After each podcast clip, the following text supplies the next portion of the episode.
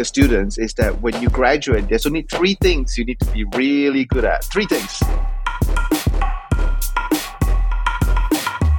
Hi, everyone, and welcome back to the Dental Head Start podcast. My name is Erica Huynh, and I'm so excited to be introducing our feature for the month, Dr. Soo-Wee Ong, oral surgeon by day, weightlifter by night, founder of DPR, and an all round awesome guy. This is such a jam packed episode filled with fun stories and great clinical tips for new grads. We talk about everything from oral surgery to how weightlifting changed Soo-Wee's life, his early days as a magician, the differences between practicing in Australia versus New Zealand, and of course, the humble origins of Which I'm sure you're all just as curious as I was about. We talk about what's shaped Soo-Wee's attitude towards sharing his knowledge and why he's so passionate about educating the younger generation, especially when it comes to oral surgery. I just want to say a big, big thank you to Soo-Wee for his contributions to the dental community. This was such an honor of an episode to record, and Soo-Wee is such a humble and down to earth person, and I don't think he realizes just the impact he's had on our industry. Dr. Soo-Wee is also one of the superstar lineup speakers for the Dental Summit, which is being held next year, September 1st and 2nd. And over the next few months, we'll be chatting with the entire lineup of speakers to hear more about them, so stay tuned for what's to come. But first, let's hear a little bit from Hayden's Corner. Welcome back, everyone, to Hayden's Corner. I'm pleased to announce that for this month's Giving Project, thanks to all our listeners and the support of our sponsors, the SSN Foundation will be receiving $1,000 to help provide free dental care for vulnerable children. Because you listen to the podcast, not only are you getting a head start in dentistry, but you are also helping to contribute to greater causes just like this. To tell us more about the SSN Foundation, I've brought on Olan Hartley, a final year dental student and the operations manager for the foundation. So, my name's Olan Hartley. I'm actually in my final year of dentistry at Griffith University, and I'm currently working as the operations manager for SSN Foundation, which is a non for profit organization that provides free dental health care to vulnerable children. So, how did the SSN Foundation start? So, SSN Foundation was founded by Dr. Ajitha Signanam in 2011. Actually, it was working initially on a global scale. So, it was registered in India and was reaching various places like Uganda, Cambodia, Vietnam, uh, with the mission of providing help to underprivileged communities. So, HELP basically is an acronym which stands for healthcare, education, living essentials, and providing opportunities and life skills. Uh, more recently, with COVID, uh, we weren't able to reach that international stage. So we started looking locally at developing an oral health program for underprivileged communities in southeast Queensland, more specifically, uh, vulnerable children. What are some of the adversities that these children would face in adhering to oral care? So, the children that we see um, come from various vulnerable backgrounds, including those from refugee and asylum seeker backgrounds, low socioeconomic status, children of families um, that come from domestic abuse, children with disabilities, and various children with culturally and linguistically diverse backgrounds, um, all of which can hinder their access to dental care. So, what can those listening to the podcast do to contribute or help out? So, there's a number of ways that you can uh, really help the foundation out. We do host regular dental clinic days um, on a monthly basis at various private practices.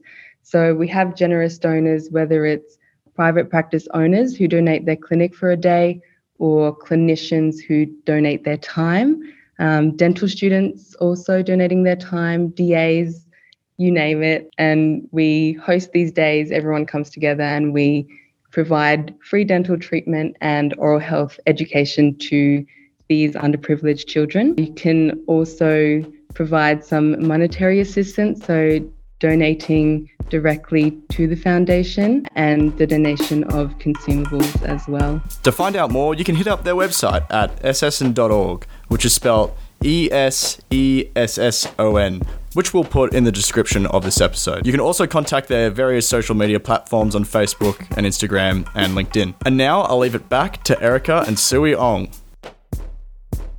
Dr. Soo-Wee Ong, welcome to the Dental Head Start podcast. Glad, happy to be here. Yeah, I'm really excited to have this conversation with you. I think it's been a long time coming, but I kind of wanted to kickstart our conversation because I've heard that you're a professional weightlifter.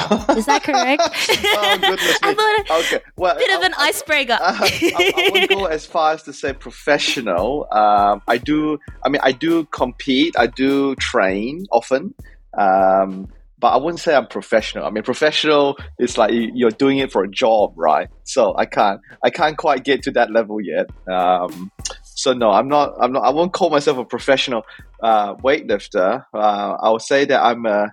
I don't know. I, I'm an enthusiast, I suppose, and a um, weightlifting enthusiast. yeah, and and I do represent my club or to in competitions and things, but but yeah, that's that's about the extent of it.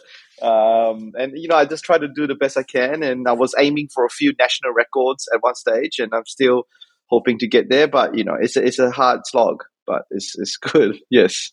that that's so fascinating. No, the reason I wanted to ask that was because well, you're you are a oral surgeon. You're a qualified oral surgeon, and I wanted to ask you: Does the weightlifting help you extract teeth, No, the or is it the other way around? No, the weightlifting does not help me extract it. People think that I did weightlifting to help me extract it. No, it definitely does not help me extract teeth.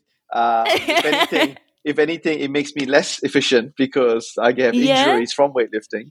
Um, oh no, no, it's a funny story, the weightlifting, because a lot of people don't think, "Oh my god, why would you do weightlifting?" You know, um, I, I think I think there's a big difference as well between.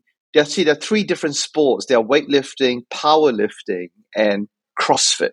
So those are three. Yeah, so there's three very different sports. A lot of people know what CrossFit is because that's extremely popular, and a lot of people know what powerlifting is.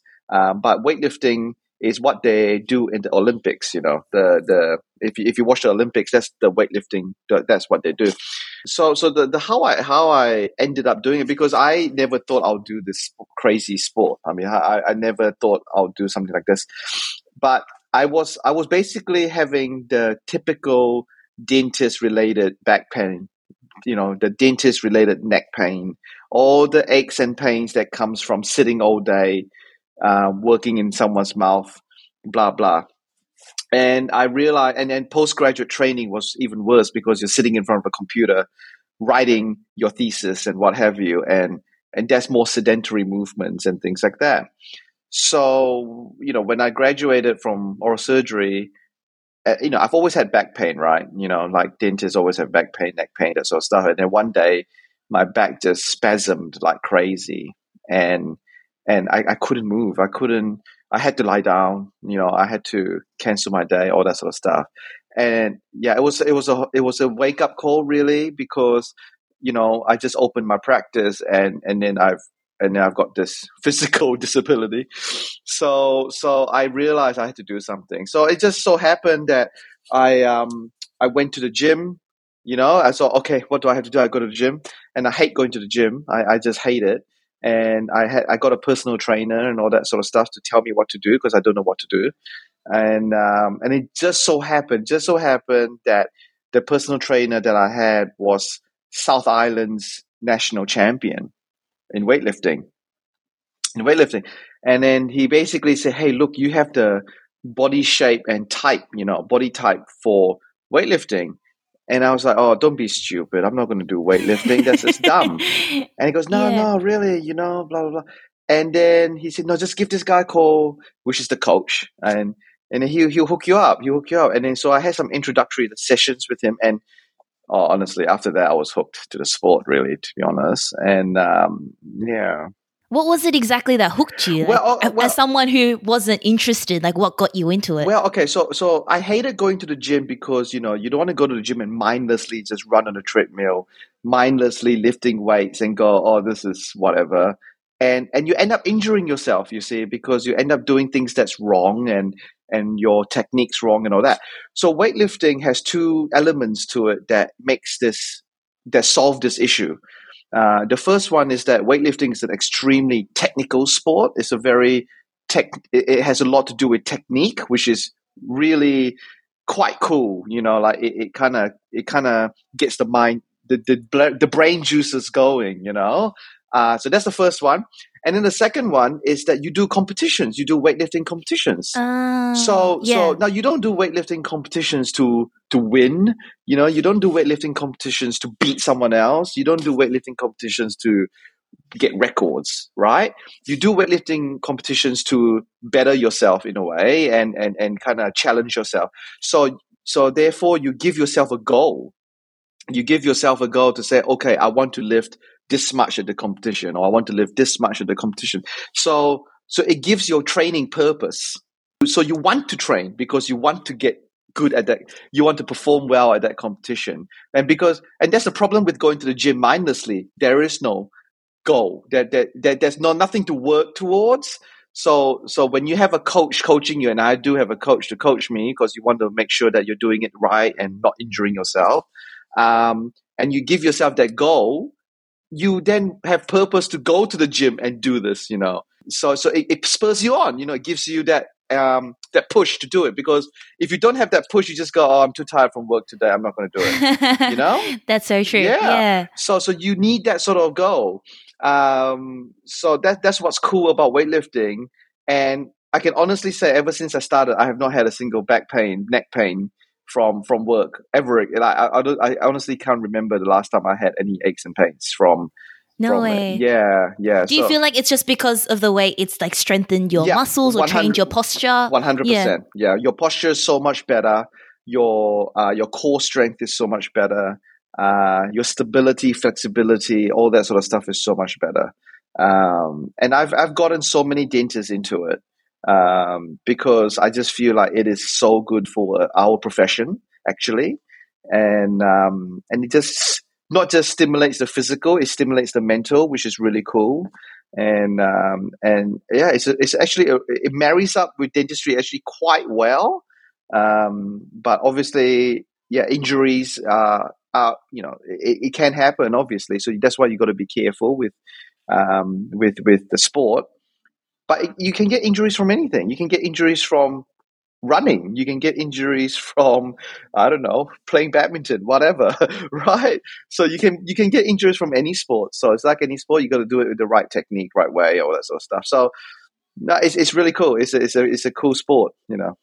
That's so fascinating. You know what's really funny, Soo-Wee, is that I feel like we've almost become a sports channel. Like for all our listeners, they're probably laughing because just last week, uh, which was actually probably it will be a few months ahead when this gets released, but I had a chat with Dr. Alvana Timmerman, who's an endodontist based in Melbourne, and the morning that we did our um, interview, she ran a marathon like 42 kilometers. And we had a chat about just marathon running and then, you know, how physical activity is real, like how the parallels between that and dentistry, how it trains your mindset and all that. And I just find it fascinating. And it's really interesting hearing you talk so passionately about weightlifting. And, and it's so important to have that outside of dentistry, honestly. Like, um, especially if it's something to do with the physical activity stuff as well. It, it really, because I think we need both. I really think we need both to have a happy life, to have a happy career, to have a happy career. Uh, I mean, I, I, my only regret is I, I didn't start this in my mid twenties. I only, I only started this in my mid thirties.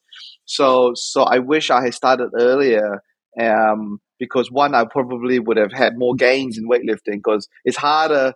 It's way harder to start strength stuff when I'm, you know, at mid thirties rather than the, when you're younger. Um, but yeah, I hundred percent agree. I mean, um, you know, I, my physique is just not built for running. So I, for all my life, I've been trying to find the sport slash physical activity that actually uh, complements, yeah, that suits me. Because some people are just built for running, you know, and some people are just built for other things. And I guess weightlifting has never been in my mind until now. So, so it is. It, you got to find what suits your body shape, body type. I think that's the key. And um, and if you look at all the best weightlifters in the world, they all kind of have the same body type. You know, I see. It, it's like it's Yeah. like it's like the all the basketball players are tall. You know, it's not it's not because you play basketball and you become tall. it's Yeah. that it's that all the tall people just happen to play basketball because it, it's it's effective for that sport. So so in a way, you kind of have to find the right uh yeah find the right sort of activity for your body shape. And I found it. You know, I finally found it, and for me, it's it's, it's definitely been beneficial. Yeah. That's awesome. So, Yeah. Soo-Wee, when you come to Australia next year, we're going to hit the gym and you're going to teach me how to yeah, weightlift. Yeah, hundred percent. I actually wanted to run a Yeah. seminar where we do oral surgery and then we have like a like a introductory weightlifting session. I mean, how cool would that be? I mean, you know, That'd that, be so that, fun. that would be like a, a a course with a difference. That's for sure, right? Um, I would love to combine those two those two passions actually because I've gotten quite a few dentists into the sport and like in the gym now there's a few dental students there's a few dentists there's a few even some uh, a few specialists even as well uh, doing the the in our gym now so that's really cool you almost could have a dental team in weightlifting at, at, at my gym so that's really really cool really cool oh, have you have you thought of a, a, a name? Like, surely you need to come up with like a clever punny Oh, name for like your weightlifting dental team. know. I don't know. we haven't gotten that far yet but um, yeah, we'll food see. for thought for the future. Yeah, sure, yeah. Yeah, no, I think that's really exciting and really interesting to hear like how passionate you are about that and how, you know, it's complemented your dentistry. But winding it back a little. So clearly you said you only got into this in the last few years. So it wasn't your, you know, dream or childhood ambition to become a weightlifter, but was dentistry always like your dream? Was that always on the card? Definitely not. I mean, I don't think uh, I, I don't think dentistry is still my passion in a way because you know how when you're in high school and then you you're trying to find what career you need to do and then you go to like the careers advisor, you know, Yeah, and uh, yeah. and then you do these sort of personality tests or something and then they tell you, oh yes, your personality is more suited to be a teacher or a doctor or a lawyer, whatever. I remember doing that personality test in my first job as in, in Australia. And dentistry was not even near what I was meant to be, right? I had the whole, you know, I had the whole upbringing of study hard, go to university and get a good degree sort of um, culture slash pressure, if you like, slash mentality. Um, and I just landed in dentistry, really, to be honest. I never set out to do dentistry because I came to Otago from Auckland. Because I did high school in Auckland. And then I came down to Otago to try and get into medicine, right? But then halfway through, halfway through my first year, I actually didn't want to do medicine anymore because, uh, yeah, because my brother did medicine and I saw how much hard work he had to work. And then some of my good friends here who are very, very smart didn't want to do medicine at all. They, they chose dentistry because they didn't like the, you know, all the disadvantages of medicine. And uh, so I slowly kind of got convinced that, oh, maybe dentistry is a okay thing to do. You know, it's not just teeth sort of thing.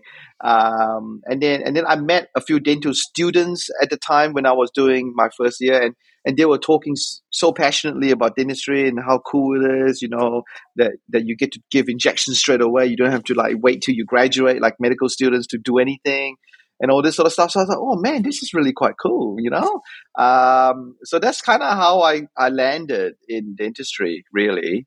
Um, but I, I have to be honest, like I don't think I don't think I'm super awesome good at dentistry. I don't I, I never I don't I still don't think I'm very good clinically. Very at dentistry. humble of you. No, I, I honestly don't think. I mean, I you look at all the all the people that are doing stuff on on social media, and I'm like, damn, I'm not even. I'm not even remotely in the same stratosphere as these people, general dentists and specialists alike. You know, so I, I just don't think. I mean, I can do the basics really, really well, obviously, but like, I just don't think I'm at that level sometimes. So, but I, I that's why my passion is never in actual clinical dentistry. I don't think like nah, it's taken me to almost twenty years to figure out that you know I I the the mentorship side and the teaching side and all this sort of stuff is probably more my cup of tea. It's taken me a long time to realize that, and um, but you know all the experience I've had helps that as well. So that's kind of good that I've been through all that. Uh, but no, dentistry, I don't think it's ever been my first choice. And uh, yeah, but you just got to make it work for make it work for you, you know. Mm-hmm. So even after you graduated dental school, were you still because you were saying how it wasn't on your radar, but then you were interested by your friends and the things of that other people were saying. You got into dentistry. Then how was dental school and then graduating for you? Like, did you start you know buying into it, or were you still kind of on the fence? No, I, I think you had to. You have to buy into it because it's like, oh my god, this is me. This is my career. I'm going to be a dentist, so I got to do it. But as every dental student slash new grad will tell you, there are you know you feel so nervous about being a dentist for the first time. You're extremely unconfident. Some people have the confidence obviously when they graduate but i was definitely not that. I was very uh, tentative you know i wasn't sure what i was doing all that sort of stuff. So i needed a lot of guidance and i needed a lot of mentoring you know when i when i when i first graduated. And you slowly build that confidence obviously over time and then you slowly buy into it. You do slowly buy into it and then you get enthusiastic when you go to CPD courses, and then you go, "Yeah, I can do this." You know, you go to endo courses, and you go, "Right, I can find that canal," and and all that sort of stuff. So, and then you, but then the thing is, you give it a go, you give it a good hard go, and then that's when I go, "Man, I'm really not that good," you know, and and you you start to realize what you're good at and what you're not good at. Um, you know, I was quite lucky. I was in a very rural. I worked in rural Australia when I was um, when when I when I graduated uh, after my house surgeon, I, I, I went to rural Australia, and I was quite lucky that the practice that I worked at had to do everything. You know, they have to. It was one of those uh, super dental practice sort of thing. You know, like you have to do implants, ortho, perio, endo, pros, full mouth rehab, whatever, all that stuff, because there's no specialist. That we didn't have the luxury of specialists to refer to. So I had to dip my hands into everything, you know and um, and you kind of figure out you, you kind of figure out quite quickly what you're good at and what you're not passionate at and all that sort of stuff. So yeah you buy in. You have to buy in. You have to give it a good solid go. And i did give it a good solid go. Um, but i guess that's why that's i guess that's why after 10 years of doing that you kind of think yeah maybe maybe i should specialize or something. Maybe i should post do some post grad and and and and get really good at one thing or something like that you know no, I feel like it's a thing. So I'm in my final year at the moment, and we're getting to like the pointy end of it because it's the final semester, and it's all about like oh meeting meeting requirements. We're about to graduate. Everyone's talking about like the kind of dentist that you want to be, and I'm like, yeah, I very much feel that trepidation of just like, yeah, I'm about to graduate, but I don't feel ready yet. I don't really know what areas I'm interested in. It's like exciting, but also very daunting as well to be like, oh, I need to do it on my own. Oh, 100% is daunting. So so I have a lot of dental students come to my practice and either work for me casually as an assistant or observe and all that sort of stuff. I, I actually welcome a lot of dental students in my practice um, to to observe what happens in the real world in a way, you know, because dental school, the patients you see, I like to call, I like to say that the, the, the patients you see at dental school are not real. They're not real because they know that you're a student. So they, they know that you take three hours to do something you know, they they know that they yeah. know it's not real, but but when you go into the real world, uh, it's very different. So I always uh, encourage dental students to come and uh, observe and all that sort of stuff. And and I tell them all the time that you will never be ready when you graduate dental school. No matter how hard you try, you'll never be truly ready because it's not the same. Uh, dental school patients and real world patients are just not the same. So what I always say to the students is that when you graduate, there's only three things you need to be really good at. Three things. The first one is you need to be able to do very good treatment planning. Okay. You know, so you treatment plan your cases really well. So not just treatment plan the one tooth, but treatment plan the patient, you know, treatment plan the the the not just the dentition, but the patient themselves, right? You treatment plan them.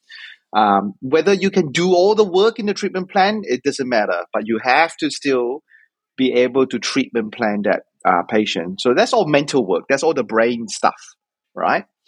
So yeah. So then the second thing you got to do is be able to communicate that treatment plan to your patients in a in a non-jargon, easy to understand way. And that's a skill. That is definitely a, a difficult skill because we don't get taught that stuff at dental school really well.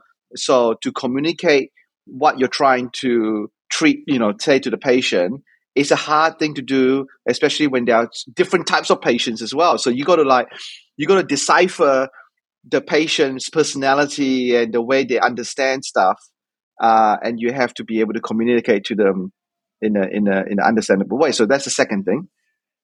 And then the third and final thing you have to be good at when you graduate is to give good, effective local anesthesia. That's it. That's it. That's the three things.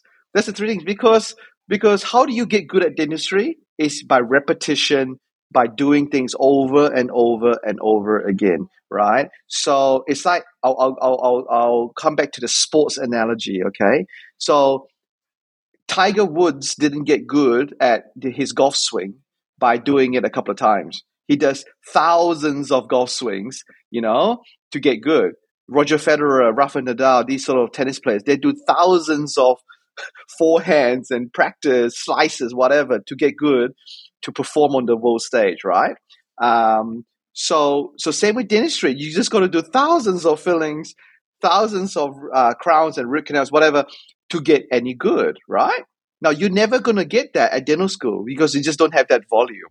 So you you don't have the volume. So the only way you're going to get that is in private practice, right? But if you but if you can't treatment plan, and if you can't communicate, and if you can't give local anesthesia, you can't even. You won't get very you're far. You're not going to get far. Yeah. You're, you're never going to get the practice that you require. So so it's better to have the mindset of you know what I need I need to get the practice in. I know that. I need the practice still when I graduate. So if you already understand that, that's that's already one step ahead.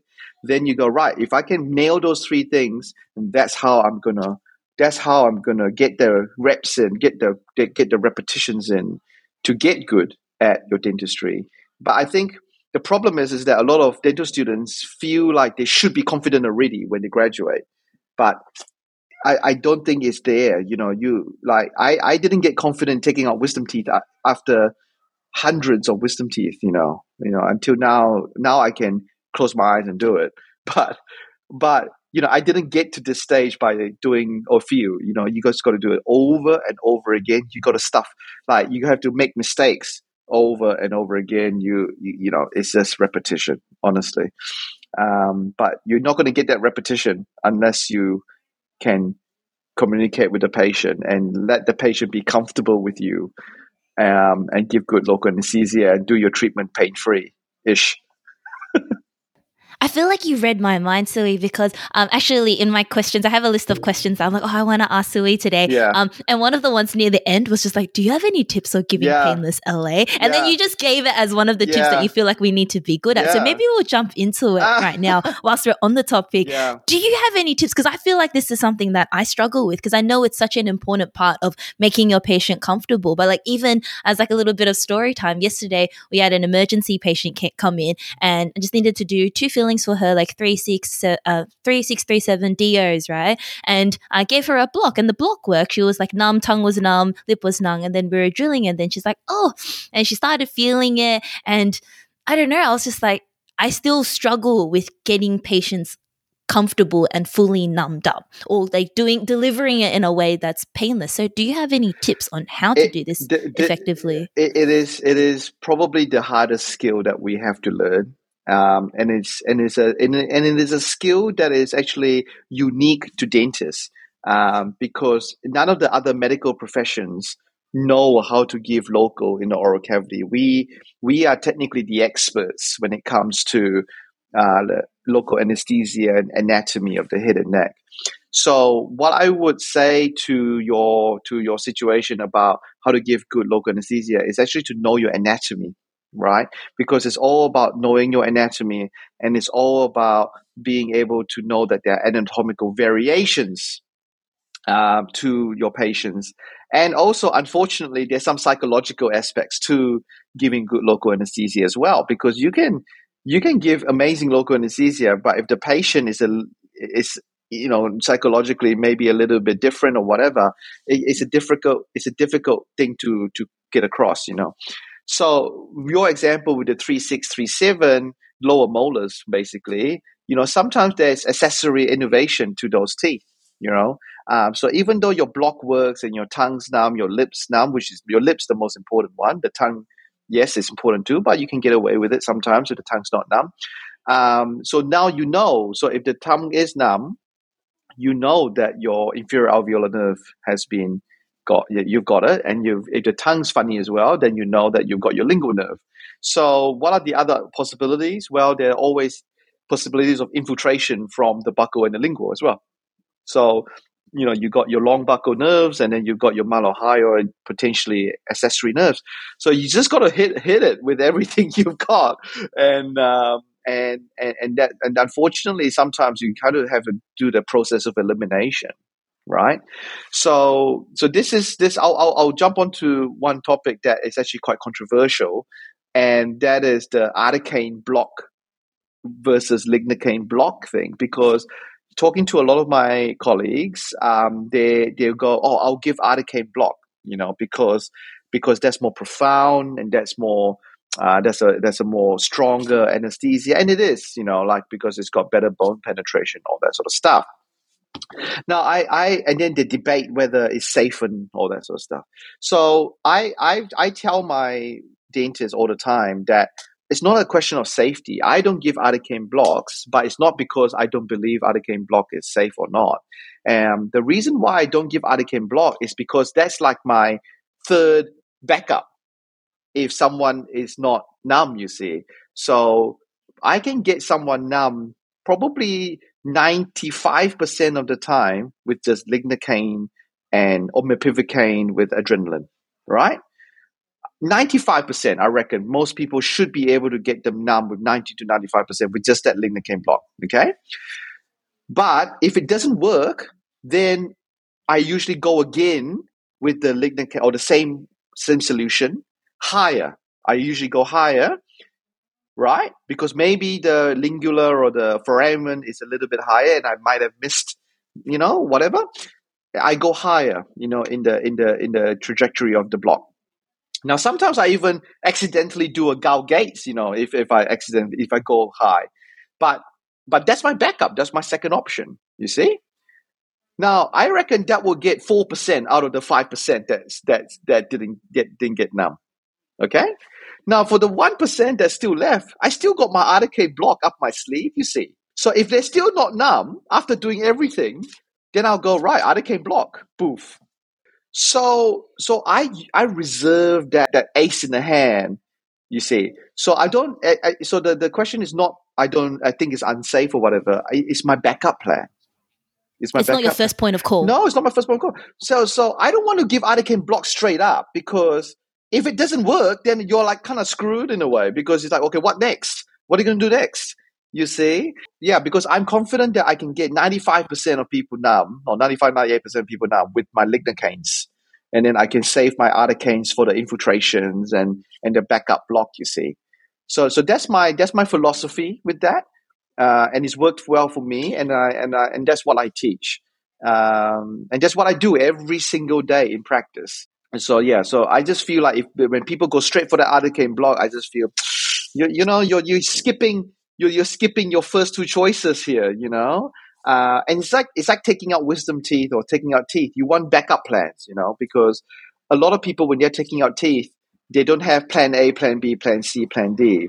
So they take out a tooth and they and they get into trouble, and then they don't have the they're like, okay, what next? I don't know. So so so that's when the stress and the sweat comes right? Um, because they don't have that backup plan.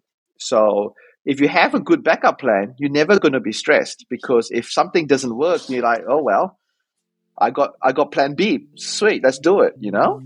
So so that's my philosophy in dentistry in a way. And that's that's like my go-to tip for giving better LA. Know, know your anatomy and when it comes to blocks, that's my strategy when it comes to blocks. A student or new grad, CPD can be expensive. The cost of the course itself, flight tickets, accommodation, and finding time amidst clinic, lectures, and exams can be a lot. Thankfully, our friends at Ripe Global have got you covered. Ripe Global offers an education platform with hundreds of hours of lectures, hands on procedures, and recordings of live content from their full day courses, and you can access it all from the comfort of your own home. To get 10% off the annual membership, use our code Dental Head Start. And for more information, check out our show notes or visit ripeglobal.com.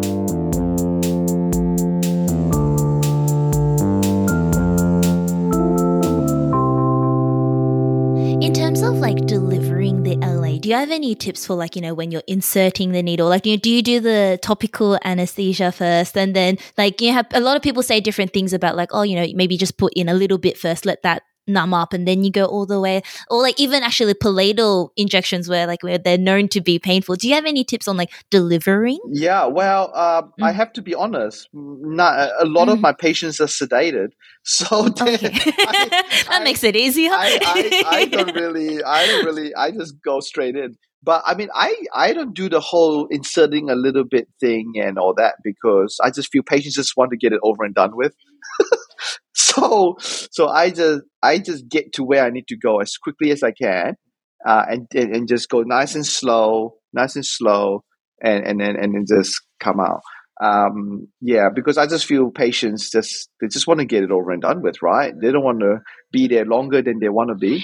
So know know your anatomy, get to the apex of where you're trying to go, and just and just deposit the solution where you need to go. In terms of palatal, um, in terms of palatal, that is a very painful spot. And um, I do a bit of voice coaching with the patients, you know, like breathing in and, and I kind of just give them a preemption that, you know, it's going to be a little tender, that sort of stuff. Um, but I do the old, the old topical on the mirror handle trick. Do you guys, have you guys know about the topical on the mirror handle trick? Not on not on the mirror handle. Tell so, me about okay, this. so you put a bit of topical on where you need to go. So say you need to go greater palatine, nasal palatine, whatever. Um, so you put a bit of topical on where you need to go. But I so at the uh, the other end of the mirror handle, so you know the butt the butt end, I put a bit of topical on the butt end, and I push the palatal tissue where I need to go, and I actually leave it there for a good minute. You know, so that I put you know, firm. Just like holding it? Yeah. Put, put like a bit of firm pressure, put a firm pressure. And you can actually see some blanching of the, of the tissues when you, when you do that. And then, so the idea there is that the pressure and the topical will kind of, uh, numb up that area a little bit.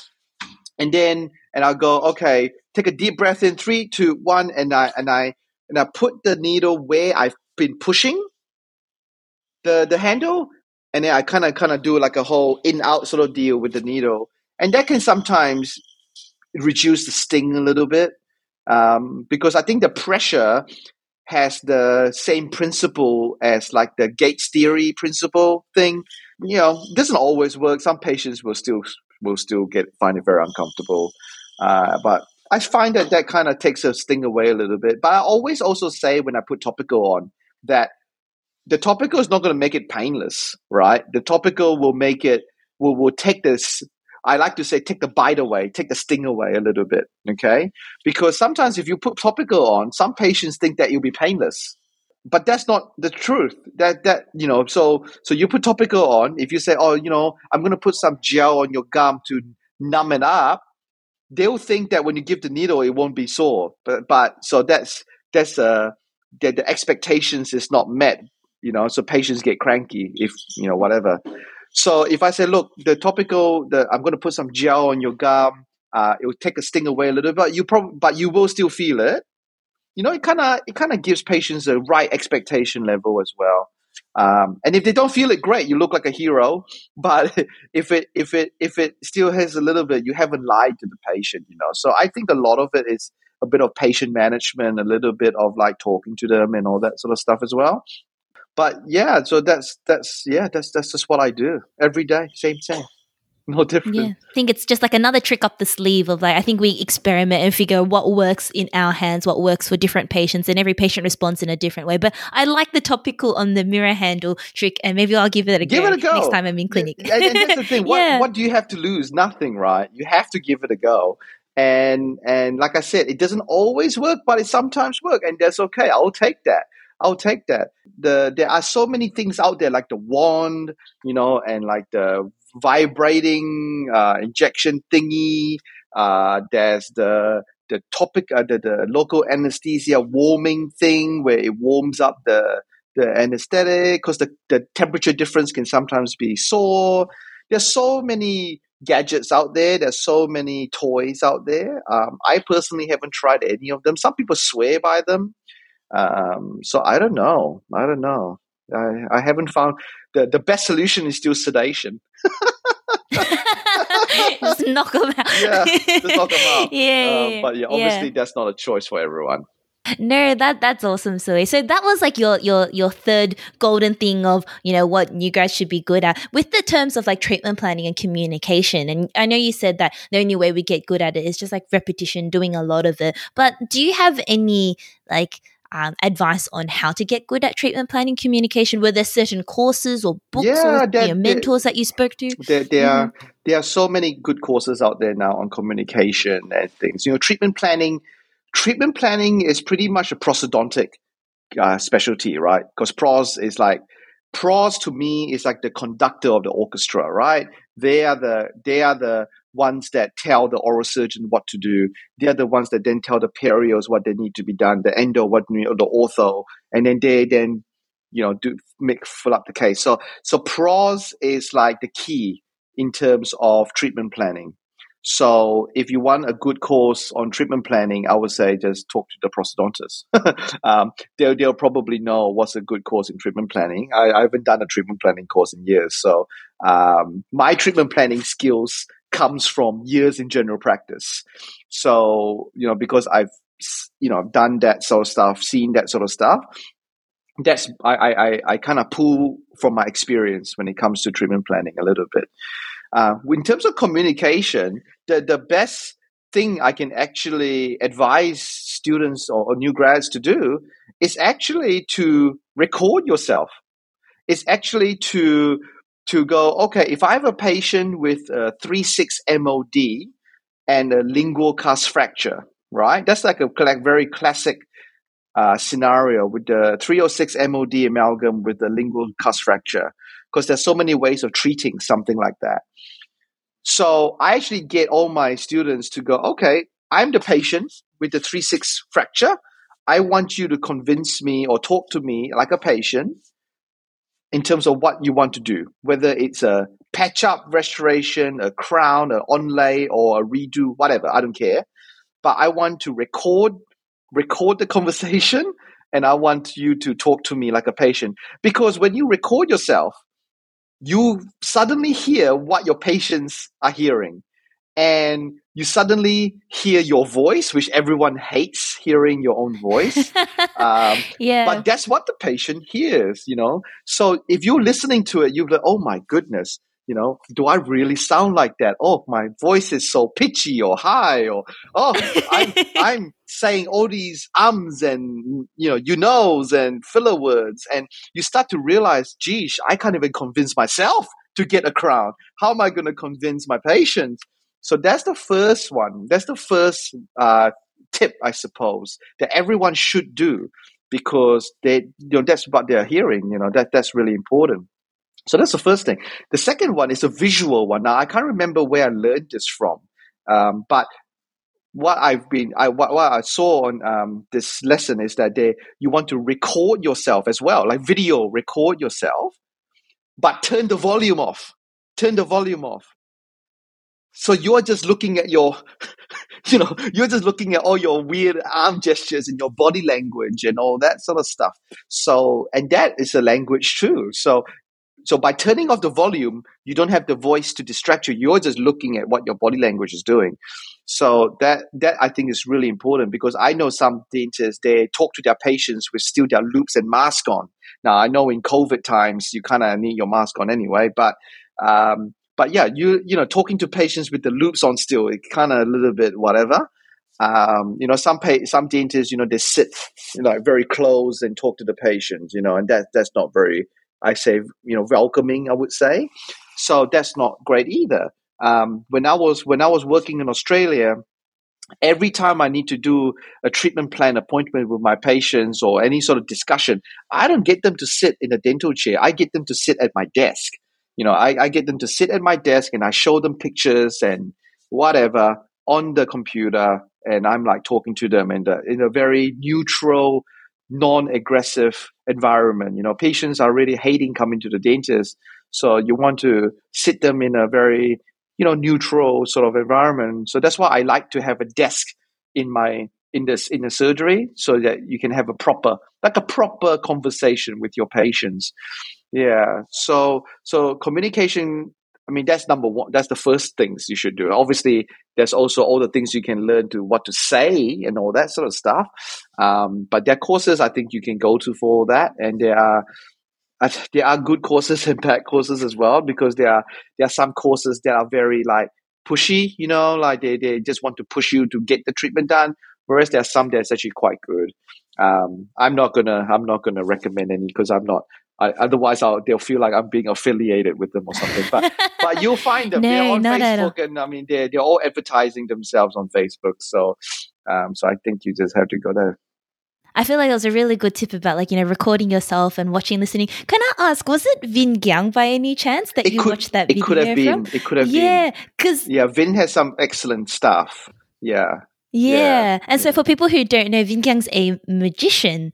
Um, and um, he's actually been like my current muse because I've gone through all of his videos because he's such a good communicator. Um, and I think I watched a video where he was talking about like if you want to get better at communicating, like you need to look at the way that your tone, your voice, and then also your body language and your actions. And actually when you're talking about like recording yourself and hearing it, um, I, I ran a podcast. So it was very much a wake up call. I remember doing my first interview and listening to myself, and it's like, oh, I use so many filler words and like, you know, and oh, like, oh, that sounds great. Like, just like words that you just repeat just to, to, to block out this, um, the, the silence. But I think it's good hearing it and then catching yourself and being aware of it. So I think there's a very good tips.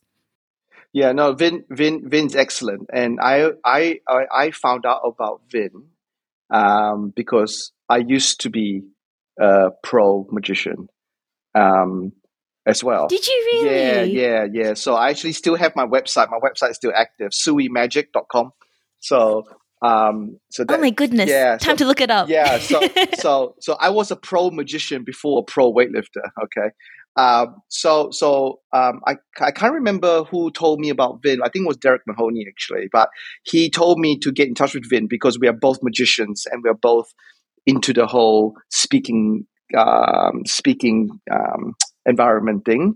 Um because as magicians the way you rehearse your magic tricks is by recording yourself is by rehearsing the tricks and by rehearsing your scripting because everything you say in the magic trick is actually really important um, because you're trying to convince an audience about you know a trick that is you know you're essentially lying. You are you are lying to your audience in a way because you're dece- deceiving them and it's a very interesting art form. But anyway so so i was doing that for the my entire time that I was working in Australia, I, I got to I got to travel around a little bit doing magic for for corporates. Yeah, yeah, yeah. I had, I did some wedding. I did quite a lot of weddings, um, and I was on the breakfast show Sunrise. You know Sunrise on Channel Seven. Really? Yeah, yeah. Oh, I need to look this yeah, up. it's on my YouTube. I, I think I think if you go Sui Magic Sunrise on YouTube, I think you'll be able to Yeah. find. Yeah. I think you'll be able to find the YouTube clip that I was performing for. I was I look very young and um, but anyway, so so that's that was my previous life. So I've I've had I've had, I've had to hang. I see it. I, okay, I've, I've had to hang that head up. But, uh, but yeah, my, my, my website is still there. Oh. I, s- I- my, my website is still there because it's a bit of nostalgia, and I can't. I, I feel I don't want to get rid of it. You know. So so yeah. So that's how I found out about Vinh. How did you get into magic then? So obvious. Actually, I feel like we need to wind this back to, to dentistry a little bit. I'm so excited hearing about this. Um, so you studied at, graduated from Otago, right? And then you made the move to Australia. Was that immediately? No, so I did one year as a house surgeon in Dunedin first, and then I made the move to Okay, Armidale. yeah, Yeah, mhm. yeah. Then I made the move to Armidale. So Oh. yeah, so Okay. Yeah, yeah, yeah, yeah. So yeah, so so that's that's my humble beginnings really, and that's when I started magic because I was So when you moved to Australia, no when I started my house surgeon Yeah. because to to learn oh, when you started, yeah to- okay, because to learn magic actually costs some money you see because you you need to buy things Yeah. to to learn it and all that. And I Yeah. I was a poor student. I I couldn't I didn't know where to learn. The internet believe it or not wasn't that big back then. Um so um so I didn't know where to source what you know where what the resources to to learn magic. So, so in my first couple of paychecks, I decided to to buy some magic tricks on the internet, and um, and and because I could actually afford it, and uh, and that's how I how it all started. And yeah, I started making balloon animals with a triplex syringe, and um, for my for my yeah for my pediatric patients in the hospital. Uh, and the triplex syringe is the perfect device to blow up animal balloons, you know. So, uh, yeah. So yeah, I was known in my in the in, in dental school as the magician, you know, because I was like twisting animal balloons and doing tricks for people and stuff. And um, yeah, so it, it's a cool, it's a it's a really cool hobby to have uh, side by side with dentistry. Um, and it's actually quite helpful when it comes to dentistry actually. So i was going to say like because in when you do a magic trick you are conditioning the, pa- uh, the, oh, the patient. You're conditioning the audience to almost do what you want them to do in a way. You're conditioning your audience to look in a direction that you want them to look and not do the sneaky stuff or whatever you want to do. Like you know that's what they call misdirection in magic so you are using your words and your actions to condition their psychology. So in a way, that's what we are trying to do in dentistry, isn't it? You know, you're using words and your actions to condition your patients to keep their mouth open or, you know, whatever and not be worried about the dentistry, you know, it's just whatever, right? So so it's actually quite useful in certain parts of uh, of dentistry. Um, but you know, I did I did magic just because I wanted to, and it's fun and it's uh, cool to do magic tricks at the time. But yeah, it's, it's yeah, no, yeah. I, I'm sure you were popular with your patients, and maybe that's another trick of giving painless LA, right? The art of misdirection. maybe, maybe, maybe, yeah. and and I have tried to use misdirecting techniques, I guess, in local as well. But I don't know. I, I think it, it sounds good in theory, but maybe not. Um, but I mean, I, I learned um, uh, a few tricks from my pediatric specialist here in Dunedin. She's excellent with kids, um, but and she uses a bit of hypnosis, and and obviously hypnosis is a branch of magic as well. And um, so we were we were talking about running uh, some courses together and all that sort of stuff, but that never came to fruition because of COVID and whatnot. But but you know what is hypnosis? Hypnosis is just using words and conditioning patients to to think a certain way and all that sort of stuff. So it is very similar in a way, but it's obviously a lot more in depth than that. But but it's it's it's definitely helpful. All these skills are helpful in dentistry. Yeah. yeah. You never realize that until there's so many different aspects and like, you know, sports, magic, like everything comes, everything just becomes dentistry, huh? We're doing, well, we're just nerds. we are just nerds. We are just nerds. And, and yeah. I guess we, we just, I don't know. I've always this is this is why I said to you earlier that dentistry might not have been my chosen should might not should have been my chosen career because I just delved into all this other stuff as well um, because I just felt like you know dentistry might not be one hundred percent me, you know, and I think that's probably why I tried all these different crazy things and uh, to try and find my to find who I am in a way, you know, to try find uh, my purpose, you know, if you want to say that.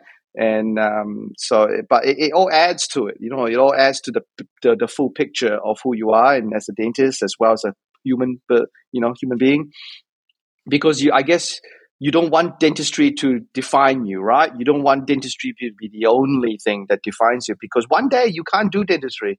One day you have to retire. You know, one day you have to give it up. So if dentistry is all you've got, that's that's that's a sad thing. Um, you, you want to have some other things in your life, especially if you have kids and family or whatever. You don't want work to be the only thing. Definitely not. I mean, especially now, I have I have two daughters. You don't. I don't. They don't want to know about work. They don't want to know about teeth, right? So so you want to have all these other interests to to you know relate to them in a way um, like my my daughter was talking to me about what was she talking to me about? Something on YouTube or something, and I was like, "Oh, what is that?" And she looked at me, rolled her eyes because she's a teenager now. She she looked at me, rolled her eyes, and she goes, "Oh, Dad, surely you know what this is, right?" And I'm like, "Oh yeah. God, I don't." Please educate me, Dad. You're so old yeah, now. you're so old. Yeah, so no. Well, I'm sure our listeners would have would hear me say this all the time, but I feel like the beauty of dentistry is the opportunities that it provides us, which is why we love having chats with different people in the industry because everyone's up to something different, right? You've got the people who are, you know, specializing or super GPs or practice owners or educators or magicians and weightlifters. Just there is so many opportunities that dentistry provides us and allows us to, you know, explore different avenues and then connect them and inter intercept them in different ways. So I find that really, really fascinating. Um, I kind of wanted to dive a little bit more into your journey in Australia, Soo-Wee. And a question we've had before from some of our listeners is just actually the differences comparing New Zealand and Australia. And you've had, I guess, the advantage of working um, in both. How do you compare Australia and New Zealand's dentistry? This is a tough one because when I was working in Australia, so I was working in a rural town called Armidale, uh, and that's in New South Wales. Uh, it's about a one hour's drive north of Tamworth. If you guys know where Tamworth is, the, where the country music festival is held every year. Uh, about two hours uh, inland from Coffs Harbour, uh, and it's pretty much bang smack in the middle between Sydney and the Gold Coast, or Sydney and Brisbane, I suppose. So it's quite rural. It's twenty five thousand people and um, so the, the, the working environment there, I, I feel can't, I can't compare that to everyone else because it's, it's, it's so different. It's quite unique unique place, and uh, and then, but I did spend some time in Newcastle. So I, I, I worked in Newcastle for a year and a bit because my wife at the time was doing uh, uh, university at Ourimbah University. So so and that was I worked in uh, Australia 12 years ago. Yeah, so so this is this is when the preferred provider thing was just coming. It was just tricking on, and I just felt you know the the the working environment now compared to when I was there is quite different. I, I don't think it, it, it's comparable. If I want to make a, a, a comparison, I would say that working in Australia, I find New Zealand dentists a little bit more conservative than Australians. Uh, whereas Australia, the I guess the dentists are more willing to do CPD and do more things uh, themselves. You know, like you know, tackle more difficult endos or uh, full mouth stuff or implants, whatever.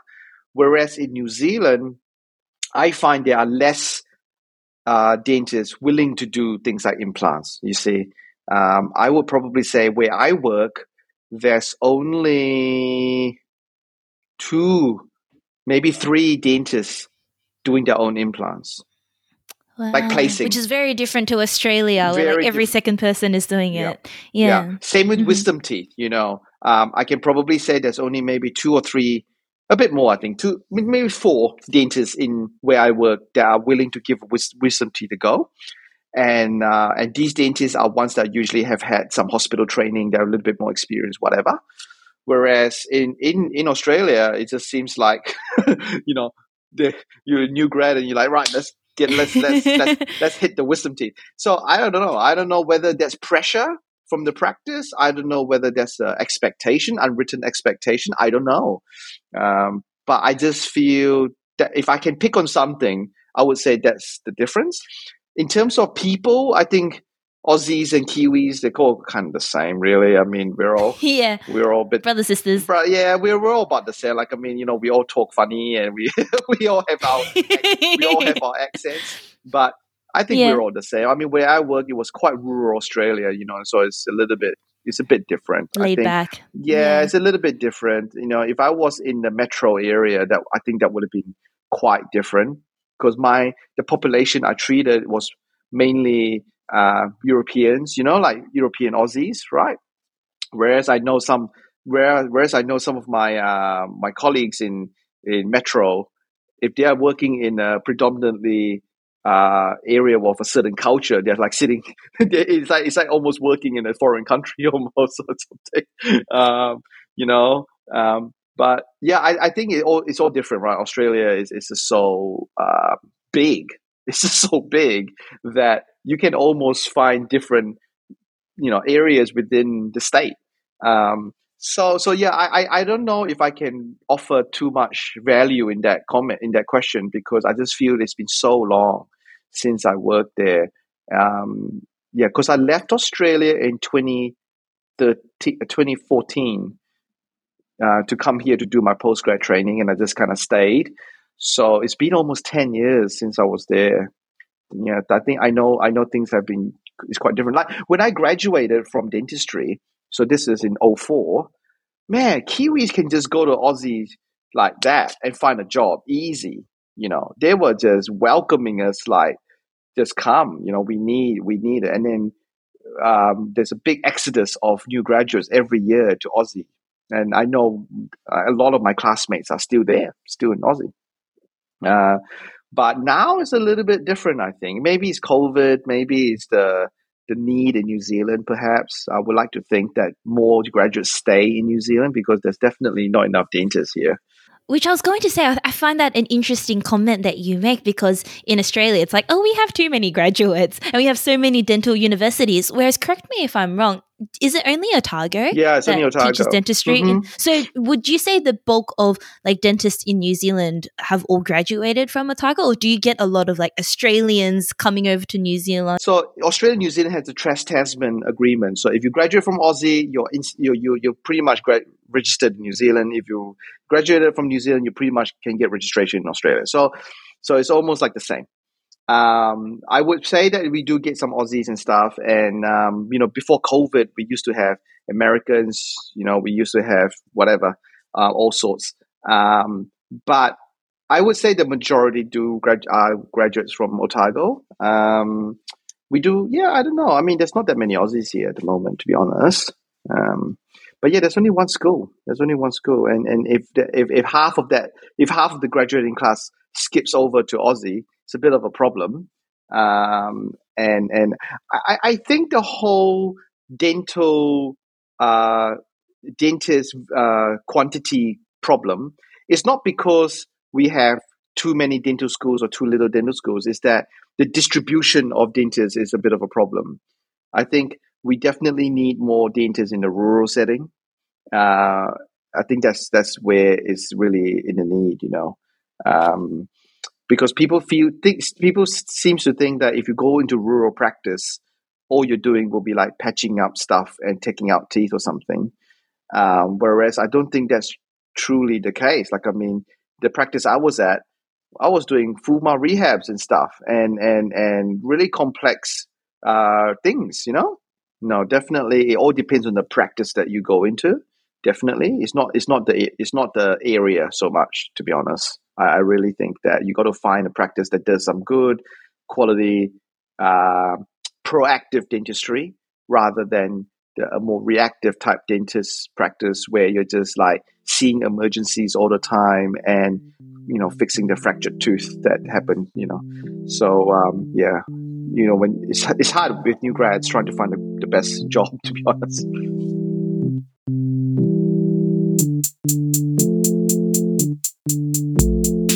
As dentists and dental students, we all have difficult days.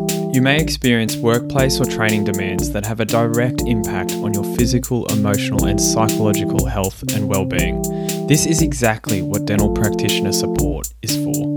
It's a completely confidential and independently run service that's funded by the Dental Board of Australia in an effort to support practitioners and dental students right across the country. Sometimes people call just at the end of a long day to debrief but sometimes they call because there's more challenging things going on. Dental practitioner support is there for you in these times to give proactive advice, help you improve your health and well-being before there are major concerns. We all need a helping hand sometimes, and it's okay to ask for help. So if you find you need it, call 1-800 377 700 or visit the website dpsupport.org.au. They have loads of great information to get you started.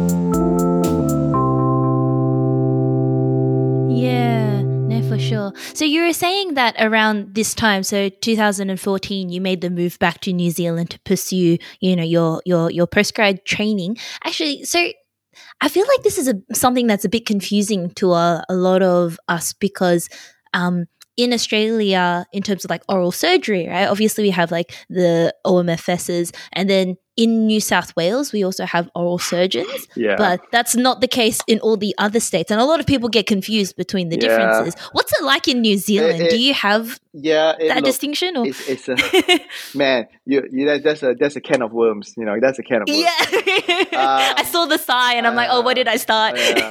yeah, you know, this is this is a very political issue. Um, it's a it's a really complex issue because so obviously you have two, I guess, specialties, right? You got the oral maxillofacial surgeons, and then you got the oral surgeons. Okay, now oral surgeons are not oral maxillofacial surgeons. Let's just get that straight because we do not have the same training as maxillofacial surgeons. Maxillofacial surgeons have uh, nowadays a dual degree of medicine and dentistry, and you have to go through a pretty rigorous training program, very difficult exams, very difficult examinations, uh, and the training program is hard. You know, the training program is difficult, um, and you have to learn oral surgery as well as as well as maxillofacial surgery. So maxillofacial surgery is obviously things like orthognathic surgery, facial fractures, cancer, head and neck cancer, um, soft tissue reconstruction, free flaps, that sort of stuff, right?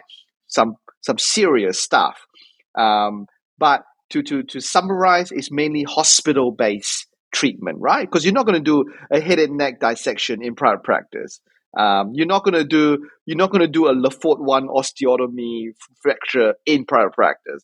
So so a lot of this stuff is hospital based type treatment plans, uh, treatment treatment that you provide. Whereas oral surgery is just oral surgery. You know what we're doing is mainly dental alveolar, if you like. You know we're doing wisdom teeth, dental implants, um, biopsies, the, the you know biopsy stuff. We can do all that um, and and all that sort of stuff. So it's a, lot. The training is a lot more concise. It's a lot more narrow, if you like. So obviously, because oral maxillofacial surgeons can also do the work of an oral surgeon, I think that's where it all gets very uh, muddy. Because yeah, it's very muddy because uh, maxillofacial surgeons do maxillofacial surgery stuff in the hospital, but then obviously maxillofacial surgeons also work in private practice um, where they do oral surgery stuff. So so that's the that's the blurring of the lines there a little bit.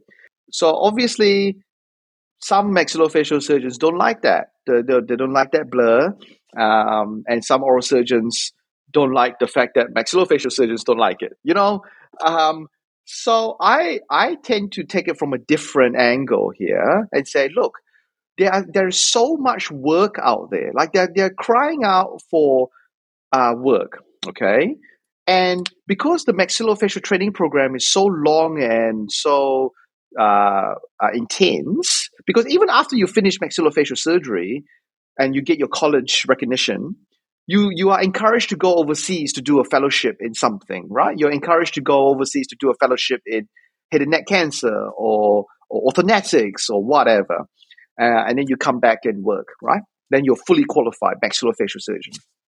So so there's so much work out there for the simple stuff. So we're talking we're talking exo of upper sixes that are close to the sinus. We're talking wisdom teeth. We're talking bi- simple biopsies, uh, whatever. Okay, all these things. And maxillofacial surgeons, there's not enough of them to do everything, to do it all, because they still need to do the big stuff at the hospital.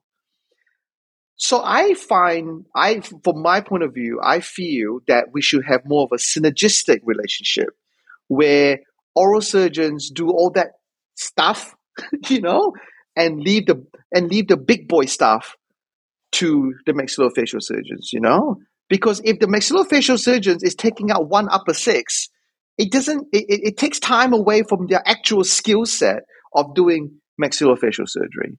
So that's my that's my point of view because I just feel we should work together. There's enough food at the table for I, everyone. I think right? so. I believe Yeah. so, but I think not everyone thinks so.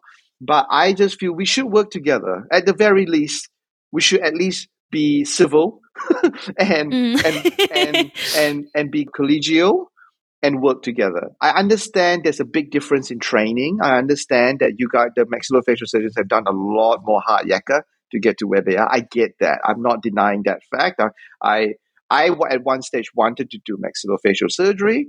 I had a long conversation with my consultant at the time whether I should embark on it.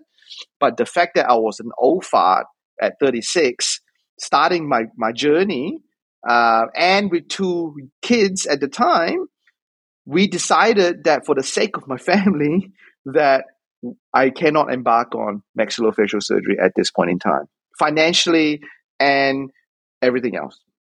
Just other priorities in life. Yeah, right? there are priorities Yeah. in life. There are priorities in life, unfortunately. And those things do take priority over over on call, I suppose.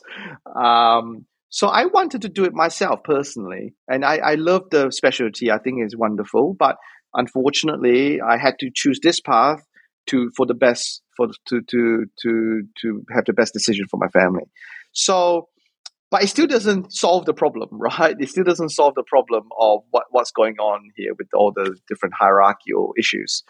Um, so it's a, it's a it's a big political thing at the moment, and and obviously there are some powers at play, but ultimately my goal is still to look after the patient. You know, if the patient comes to me and I'm like, okay, look, this is a maxillofacial thing, or this is an oral medicine thing, or whatever, then I'll refer. It's not like I'm going to be silly about it and go, I'm going to tackle something that I'm not. You know, we've had, I had four years of post grad training from from maxillofacial surgeons, so I very well know what I'm capable of and what I can do safely and what you know and all that sort of stuff. It's like the whole OHT with adult scope problem, right? Because I, I have some good friends who are OHTs with the adult scopes, and they know that they're not going to do some crazy stuff, right? They they know that this is they, they know their limits, and and dentists shouldn't have to worry because we they can do all the silly little things, the occlusal filling or whatever, silly little things, and then it, it clears up the dentist time to do more dentisty type things. Um, and I get that angle, but the problem in New Zealand is that we have such a pediatric crisis right now that we need OHTs to do the kids. You know, we the kid the OHT shouldn't like they, they they need to dedicate their time to the kids, not to do a little occlusal filling on an adult. But that's a different conversation. So so I just feel and, and, and actually it also has parallels with hygienists as well, actually, because uh, when I started working in Australia, we had two hygienists working in my practice. So I initially thought, oh, you know, I should be doing the clean, blah blah blah. But I have I I I think that hygienist is wonderful because they do the cleans, and then the, when the patient comes back to me and their periodontal disease is like it's managed, and I can do my crown without the gingiva bleeding like a whatever. I'm like happy, yeah, you know. And I have never had to clean someone's teeth, so it's taking time away from you to do the menial tasks for you to do other things, you know. So it's a little bit like that, I suppose. Uh, it's not about taking patients away, you know. It's not about stealing your patients. It's not nothing like that. It's about looking after your patients. I still think at the end of the day. So my consultant actually said to me that um, because we had this discussion as well, and my consultant's a maxillofacial surgeon, and we've had this discussion, and he and he said to me is that I have no problems with oral surgeons because they can do all the stupid little exodontia stuff, uh, and I can focus on my, you know, I can focus on my trauma and my cancer and my orthodontics and stuff like that, because that's what maxillofacial surgeons are trained for.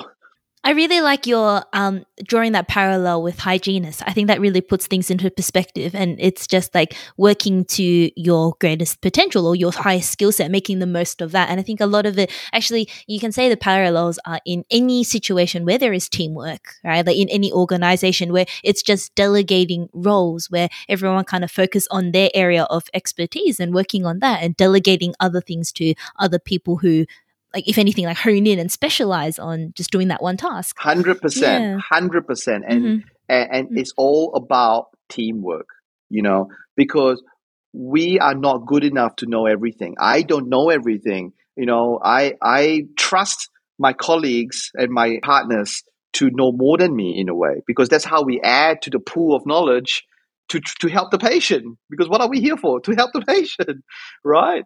So so we are here to work together to help to help out each other. Um, like that's why I have no problems a perio doing uh, whatever. You know, I don't care as long as they're doing it to high quality. Sure, go for it. I don't care if a general dentist is doing wisdom teeth. If they're doing it safely and doing to high quality, great. That's fantastic.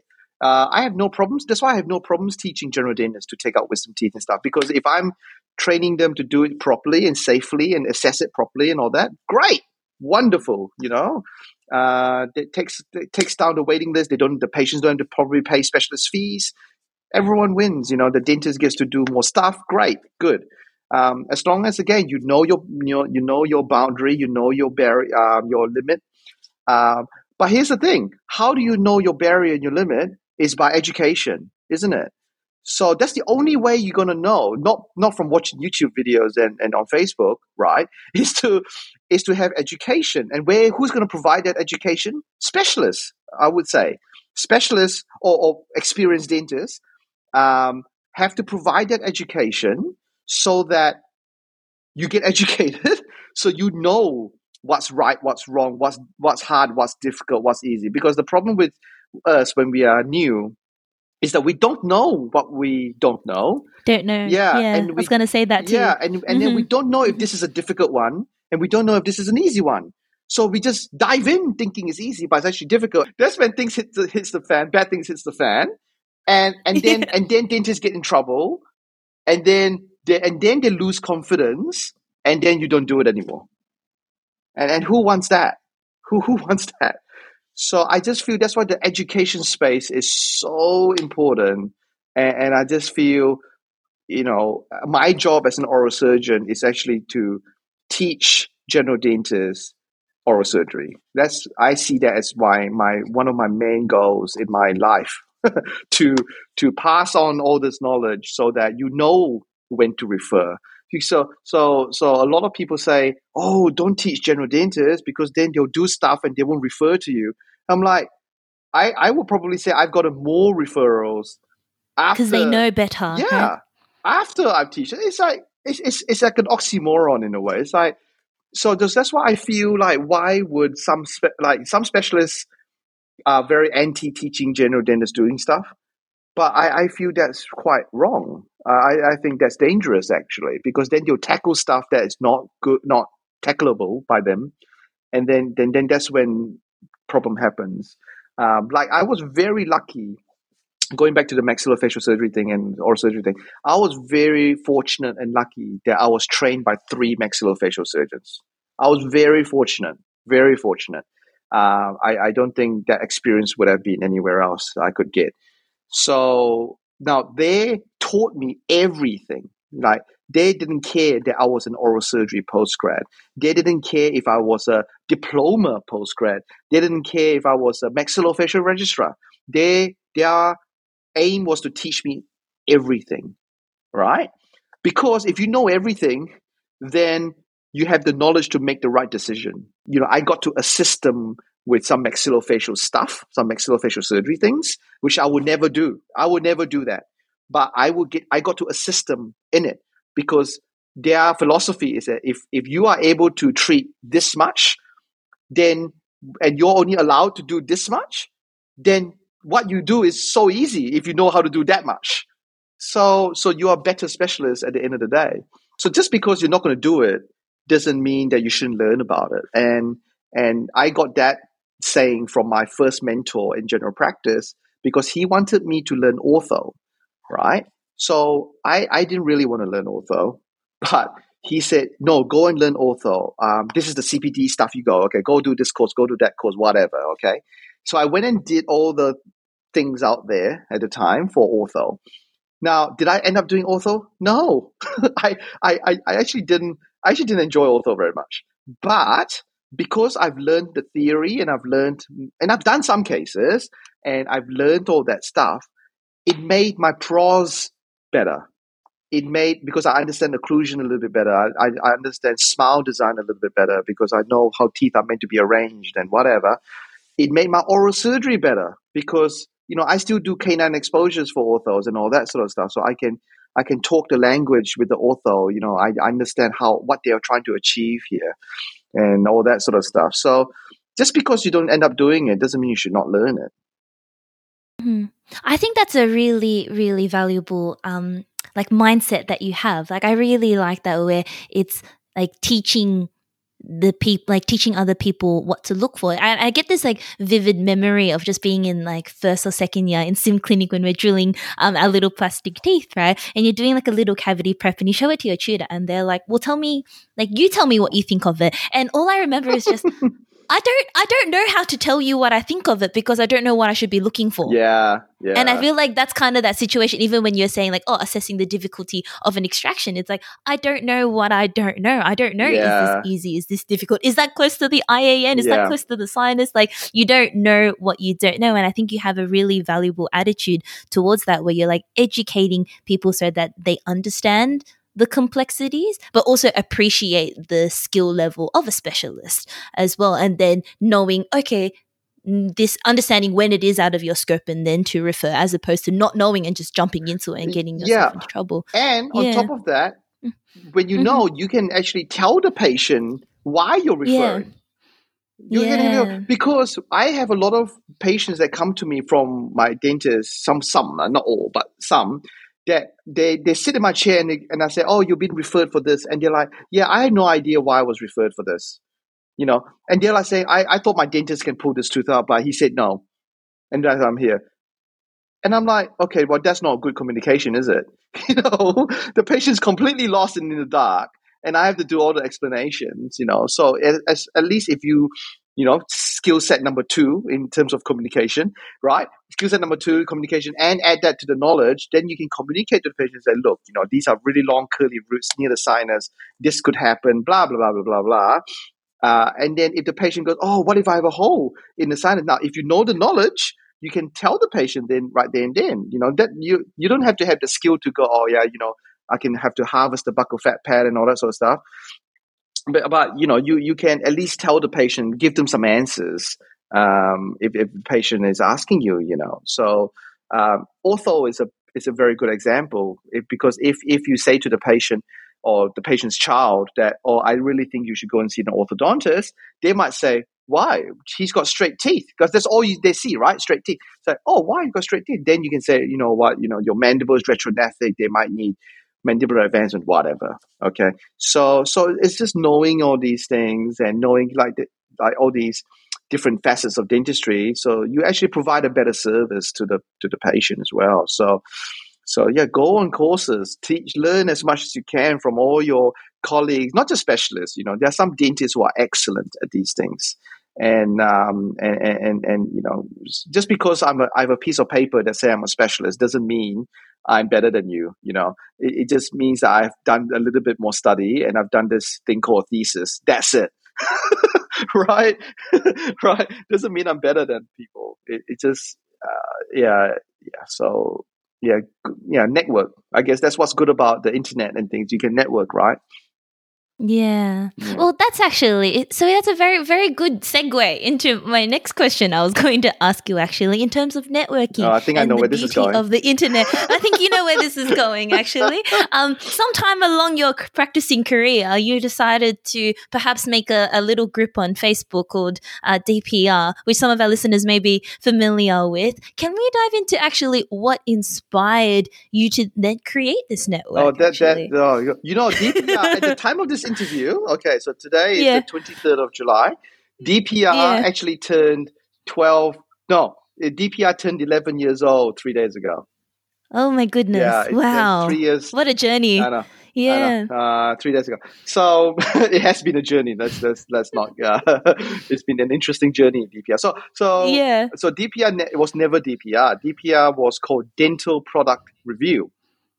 Um, because I was in practice. Little Easter egg for everyone Yeah, who doesn't know what DPR stands for. for DPR. And, yeah, and, yeah. and DPR was born on the 20th of July. There you go. Um, so, so I was in my practice in Armidale, and Armidale is a rural community, like I said. So there's not many dentists around, um, and the dentists don't really hang out, right? It's not like we all like buddy buddy and stuff. Okay, so it's not like I can just go down the road and talk to my fellow dental friend. So, so back then, the fa- Facebook kind of was just, you know, getting some momentum back then. So, and then I remembered my Henry Schein rep that some of you might know actually, had Mandy, who's been a Henry Schein rep for many, many years. She came in and then she was like, talking to me about this new composite and blah blah blah blah. And I was like, you know, I never paid any attention in biomaterials, so I have no idea whether What this composite is any good. Like, what on earth are you talking about? My nano crystals? What? What? I don't understand. Better polishing? What? I don't get it. So, so she was telling me, "Oh, this is really good bond strength." Blah blah blah blah. I was like, "Oh my god, I don't know, man. I just, I just do the work, and as long as the patient doesn't have post-op sensitivity and the filling looks good, I'm happy." Um, so then I was sitting at home going, "There must be a way. Like, there must be a way to ask people." So I, I so so the history of it. Here's another Easter egg. So the history of it is that back then I I was a I was still doing magic, right? I was a very I was my magic career was actually getting quite a bit of um, momentum. So there's a show on the on YouTube called the Wizard Product Review. Okay, Oh, the Wizard okay. Product Review, where they review magic tricks. Okay, so these two magicians sit down, do a do a, like a weekly YouTube show where they would review these new magic tricks that are coming out on the market, saying how shit they are, how bad they are, or or how good they are, or this is an awesome trick, or whatever. So I was like, this is cool. I was like, this is cool. They've done this for magic tricks. Why can't we do this for dental stuff? You know, I was like, why can't we do it for dentistry? Why can't we have two geeks sitting on the podcast going, well, I bought a new intraoral scanner today, and uh, this is what I think of it. Whatever, right? Um, that that's a good one there for you. You know, that that'd be cool. So Good idea. Yeah, good idea. so I think someone's really done that, but never mind. So so I thought, and then and then I was on Facebook, and then there's all these groups. I said, "What's groups? What do you mean groups?" So I decided just to make this group called Dental Product Review, and then I guess the rest is history because it started out. I think we had three product reviews, and, I think we had three product reviews, and then man, and then it just grew and grew, and then people then start talking about stuff and as you know, like I mean, it's now it's now a beast on its own. And um, so because it's all changed, I decided to change the name to DPR instead of dental product because we don't. No one talks about products anymore. Uh, the odd Products anymore. product. yeah, the, the odd product here and there. yeah. But um, but yeah, I mean, people now, as you know, use it for a platform for all sorts of stuff. Um, some people have, you know, launched their own businesses on DPR, which is fantastic, and some people have, you know, use it to have ads, uh, job ads on DPR. And I know that some people have gotten good jobs from DPR, um, and I know some people have networked with people they would have never have met on on DPR. That's great. I mean, that's comes back to the theme of working together and being collegial and and and all that. So it, it, it, it I feel fuzzy inside thinking about that. But unfortunately, some people use DPR for other not so good purposes, and that's what I feel sad about it. Uh, because there's always there's always the bad bunch, I suppose. There's always you know in anything, um, and kind of suppose it for everyone. And I certainly have had my fair share of dramas that I had to extinguish over the years with Steve and Sahil. And uh, and and but overall, I think it's done the community good overall. Um, and you know, I've played a small role in helping some people with that, and that's great. Um, and that, that's about it, really. Um, I try to let Steve and Sahil do most of it now, but like I am, I, I try and help out as much as I can as well. Whether you're a new grad or an experienced clinician, there comes a point where our passion wanes and we lack direction and motivation for our profession. At some point, we all need a little bit of inspiration, something that helps take us to the next level. Presenting the Dental Summit 2023. Two whole days of incredible lectures from Australia's greatest CPD providers held at the Shangri La Hotel in Sydney, followed by a cocktail night to remember so you can make those connections and network with like minded dentists. So, in 2023, invest in yourself. Visit the webpage www.tds23.com to purchase tickets for September 1st and 2nd. And you can use our discount code DHS10 to get 10% off your ticket purchase.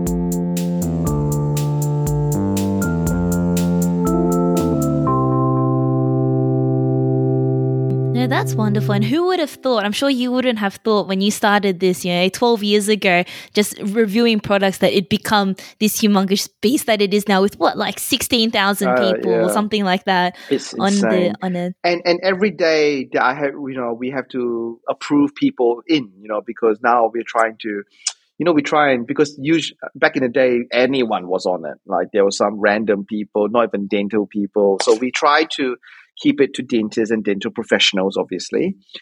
But now, I mean, you look at Facebook now. How many Facebook dental groups are there? Thousands. There's a, there's a, there's a dental air fryer group, you know, um, that I'm part Yeah. of, and there's a, Oh, that your part. Did you create no, that I one? create. No, I didn't create. I think I think, I think Lawrence was on. I don't know, but but I was invited, or, or Howard maybe. Uh, I was invited to the air fryer dental group. I was like, "What is this air fryer thing?" See, I didn't even know about air frying until I got invited into that dental air fryer group. Um, yeah, but there's so many good stuff on there now. You know, good stuff on the on Facebook. But but the the, the trick is to be able to filter. You know, as a, as a new grad or as a, as someone who's not uh, that experienced in the dental industry, you don't know you don't know what's right, what's wrong, what's dodgy, what's not. And you don't know if this guy is dodgy or this goes good, whatever. We don't know. So the, the problem is filtration now. The problem is actually knowing what what there's so much information out there that you just have to kind of filter it. And I think that's the that's the challenge now is to filter it. I was watching a really cool video on you know the the the online platform called Masterclass. You know the the where you can like sign Oh, up yeah. for like cooking lessons and yeah, whatever. yeah. It's really cool, actually, Mhm. a, a masterclass. So I was I was watching this guy talk, and he was saying that thirty years ago, thirty years ago, or maybe even longer, when the patient goes to see a doctor or slash dentist slash whatever, the patient will trust what the professional says because they don't know anything. So they would trust the dentist or the doctor to say what's wrong with you, and they would prescribe the, the treatment. And then as a patient, you would go, okay, right? Now it's completely different, right? Now the patient knows stuff from Google, and they right or wrong, you know, and they go to see a dentist slash doctor or whatever, and now they're like educated, right? So now they're like telling you what to do. So the roles the roles have kind of reversed. So your job now is not actually to give your patient information anymore because they've got the information because information is so readily available. Your job now is to actually filter the information for your patients. So the role is different. So you're not going to say to the patient, "Oh no, that's wrong. Don't listen to this person." No, you don't because that's just negative, right? So you want to now say, "Oh, okay, that's an interesting study that you've got from the internet." But they actually did the studies on only five people, so it's not really reproducible. Instead, look at this study. You know, this study shows this, this, this, this, this. You know, so your job now becomes more of a of a filter of the information rather than the information giver. Now, you see, so it's a it's a different mindset because you always get those patients that come with like I've done my research on the internet sort of deal.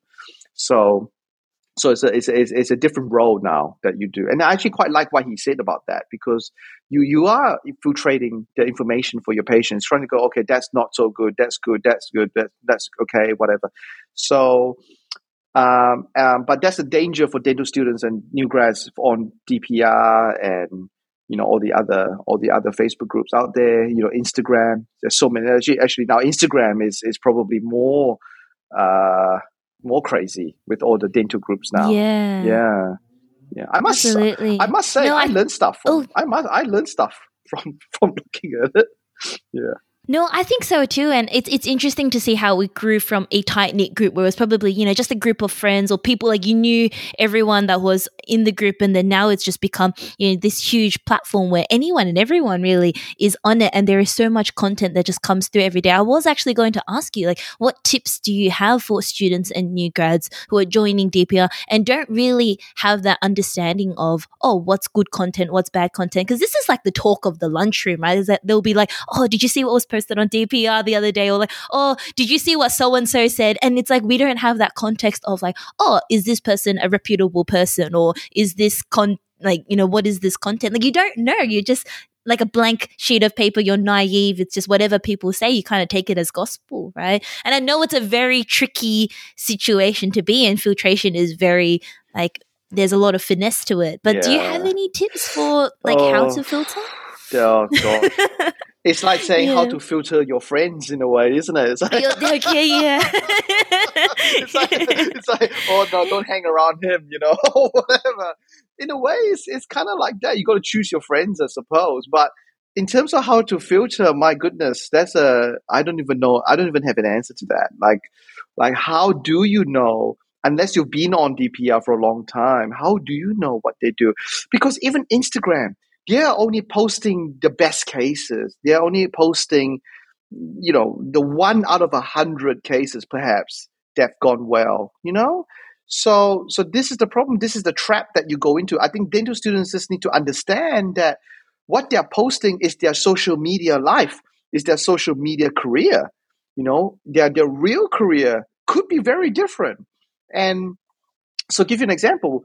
I have to give a talk about uh, some implants in about two weeks' time, and I asked the rep to give me some material to for the lecture, and he gave me a few articles from this very, very, very talented prosthodontist in America.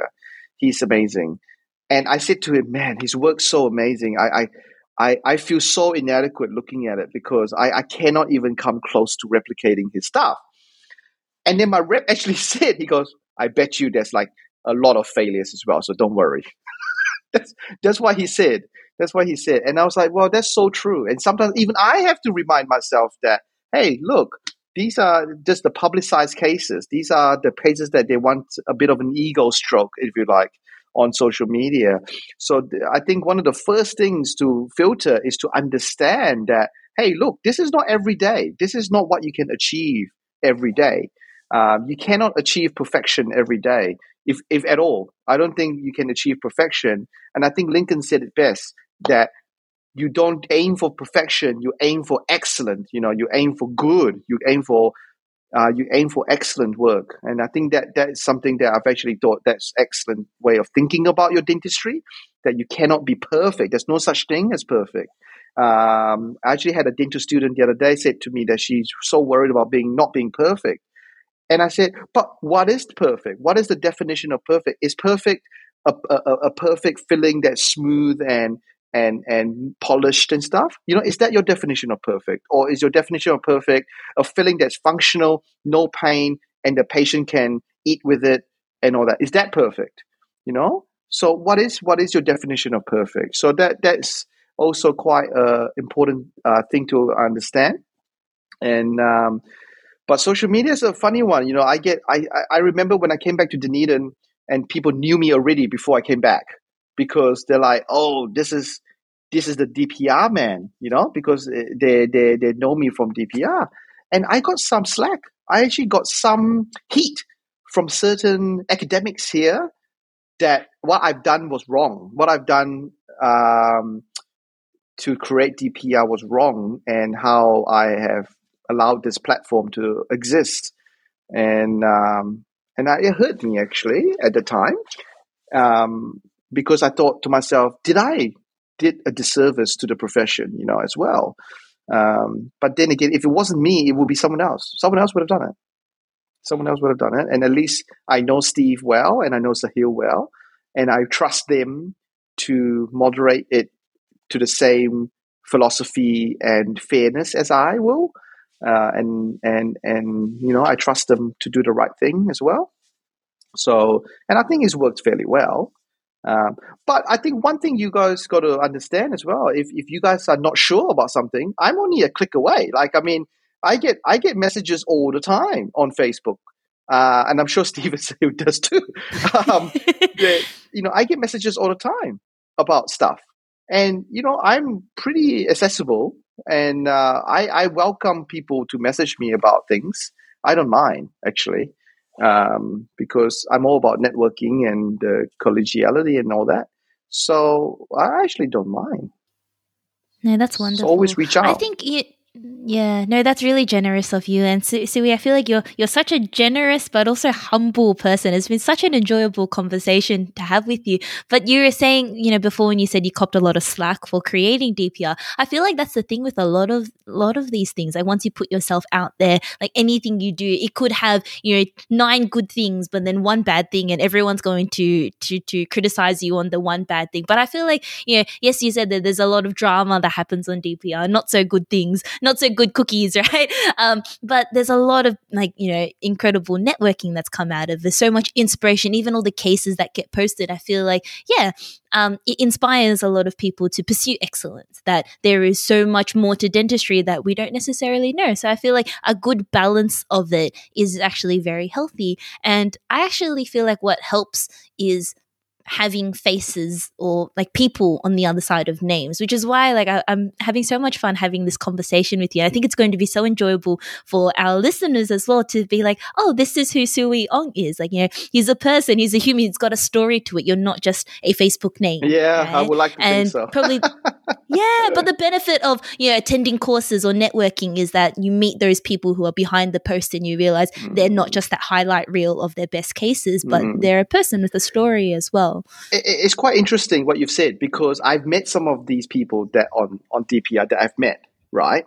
Mm-hmm. Um, not meet, e e meet on DPR, e meet on DPR, yeah. and then I meet them for real uh, for the first time. So, so luckily, I got to do that in a few conferences. I think uh, Nov's DPR was one of the first ones that I got to meet a lot of these DPR celebrities, um, and, and I was like, they are so different in real life than they are on the platform. You know, like I, I had a different opinion on them when they are posting stuff, and to actually meeting them, completely different people. Completely different people. Now, some of them, uh, yes, a bit of keyboard warrior happening, uh, but some of them are actually, you know, completely nicer people on, on in person, and that's great. I think that's that's a wonderful mix, you know. Uh, and then some people they think are obnoxious and rude online, but when you meet them in person, it's like, whoa, completely different. Nice guy, whatever, nice, you know, person. And it could be the opposite too. They could be like super helpful, super helpful online, but man, when you meet them on in person, they could be like this obnoxious, arrogant person, you know? Um, and I've had definitely have had that experience. Um, so it goes both ways. And I think, I think that's one of the things about social media and the internet is that there's no body language. You know, there's no tone to what you're typing. You're making it up yourself as you read it, and uh, you could read one sentence ten different ways. Uh, so, so you gotta you gotta have uh, bear that in mind as well when you're when you're when you're reading all these things. Um, but yeah, meeting people in person is definitely a lot nicer. That's for sure. You know, there's usually there's usually some food that goes along with it. You know, that's usually which doesn't hurt. Yeah, that never hurts. The best part. best peace offering, right? Just like yeah, here's yeah. some food. yeah, yeah, definitely, definitely, yeah. Oh, well, wonderful. So we have had such a enjoyable conversation with you, and I want to wrap this up with just one final question, and I'll let you go. But this is a question we ask all of our guests on the podcast: is that you know we've we're lucky to have a platform that reaches a lot of dental students and new grads, and I want you to kind of you know think back to when you were a new grad, or you know even how you say that you actually have a lot of students that come and observe you, or new grads that that work for you if you could give them one piece of advice, whether that be a clinical piece of advice or you know well-being, um, mindset. I know you gave your three golden tips before, but just one thing that you wish you knew or you could tell. Gosh, people. I think. wow, there's so many to choose from. Uh, I'll try and come up with something uh, good, but um, I think the the the the most important thing uh, when you graduate is to know that your learning has just started. You know, your your learning has not stopped because you've got a piece of paper uh, and you're registered dentist. I think that's when your training actually starts. Is when you graduate from dental school. Um, if you have the three keys with you, then you know that your your training starts there. Because I see time and time again dental students graduating and they think that they know everything and especially uh, at this era now with facebook and what have you social media and because you get so much information youtube especially you learn a lot from youtube um, but but treating patients in the real world in private practice, day in, day out, patients after patient, that's a different beast, you know. That's a different environment that takes practice to to to to get good at. And and that's that's your training. That really is your training. So that's I think that's probably what I will leave you with is that uh, your training starts now when you graduate, and your training comes from so two things. Your training comes from uh, learning from mentors, learning from your colleagues, learning from your auxiliary staff. You know, so that means your hygienists, your OHTs, your DAs, your you know, I've met some talented DAs uh, in my time, and I've learned a lot from my DAs in my time. Um, so yeah, so learn, be a sponge, learn as much as possible after graduation. Uh, then in your mind, with the knowledge that you have, you can filter what's right, what's wrong, what what applies to you, what doesn't. But be receptive to every, or, you know, uh, to to criticism in a way, and uh, be receptive to uh, knowledge really from from not just your superiors but from everyone. You know, I think that's really really important. Yeah, that's wonderful. And I feel like I've said this actually to a few of my friends in real life, but our listeners probably haven't heard me make this analogy. But I feel like it's very much, I don't know if you're much of a gamer, Soo-Wee, or you've played video games in your youth, but I always feel like dental school is like the tutorial at the beginning. yeah. And like once yeah. we once once we graduate, like this is where the real game yeah, yeah, starts. yeah, yeah. You don't get the hints that come up to tell you what to do. Yeah, anymore. It's like you might want to click this button to open that chest over there. No, no, it yeah. doesn't happen anymore. You got to do it yourself. Yeah, that's actually you gotta really, figure it out. That's excellent. I like that. I like that analogy. Yeah, that's good. The other analogy that I use quite a bit. I know you're trying to wrap up, but the other analogy I use sometimes as well is is I don't know whether you're a sport person or whatever, but like say for mm-hmm. example if you are um, if you're playing cricket or if you are playing tennis or golf golf is a good one right? So yeah yeah. so when you play golf you go to the driving range right? So you you hit on the driving range to try and perfect your swing. You go onto the green to mm-hmm. you know you practice. You know in cricket you go to the cricket nets and you and you just uh, practice that way. Um, you know all, all sports you have like a the practice, right? But when you go out mm-hmm. to compete, it's not like practice. The the, yeah. the conditions are variable. It's not flat and straight anymore. It's got like undulations on the course. There's yeah. trees, there's sand, there's weather, there's wind, there's all these things. And so it's not the same. The real world is not mm. the same. The competition is not the same as the practice. But the more practice mm-hmm. you do, it allows you to adapt to the real world situation.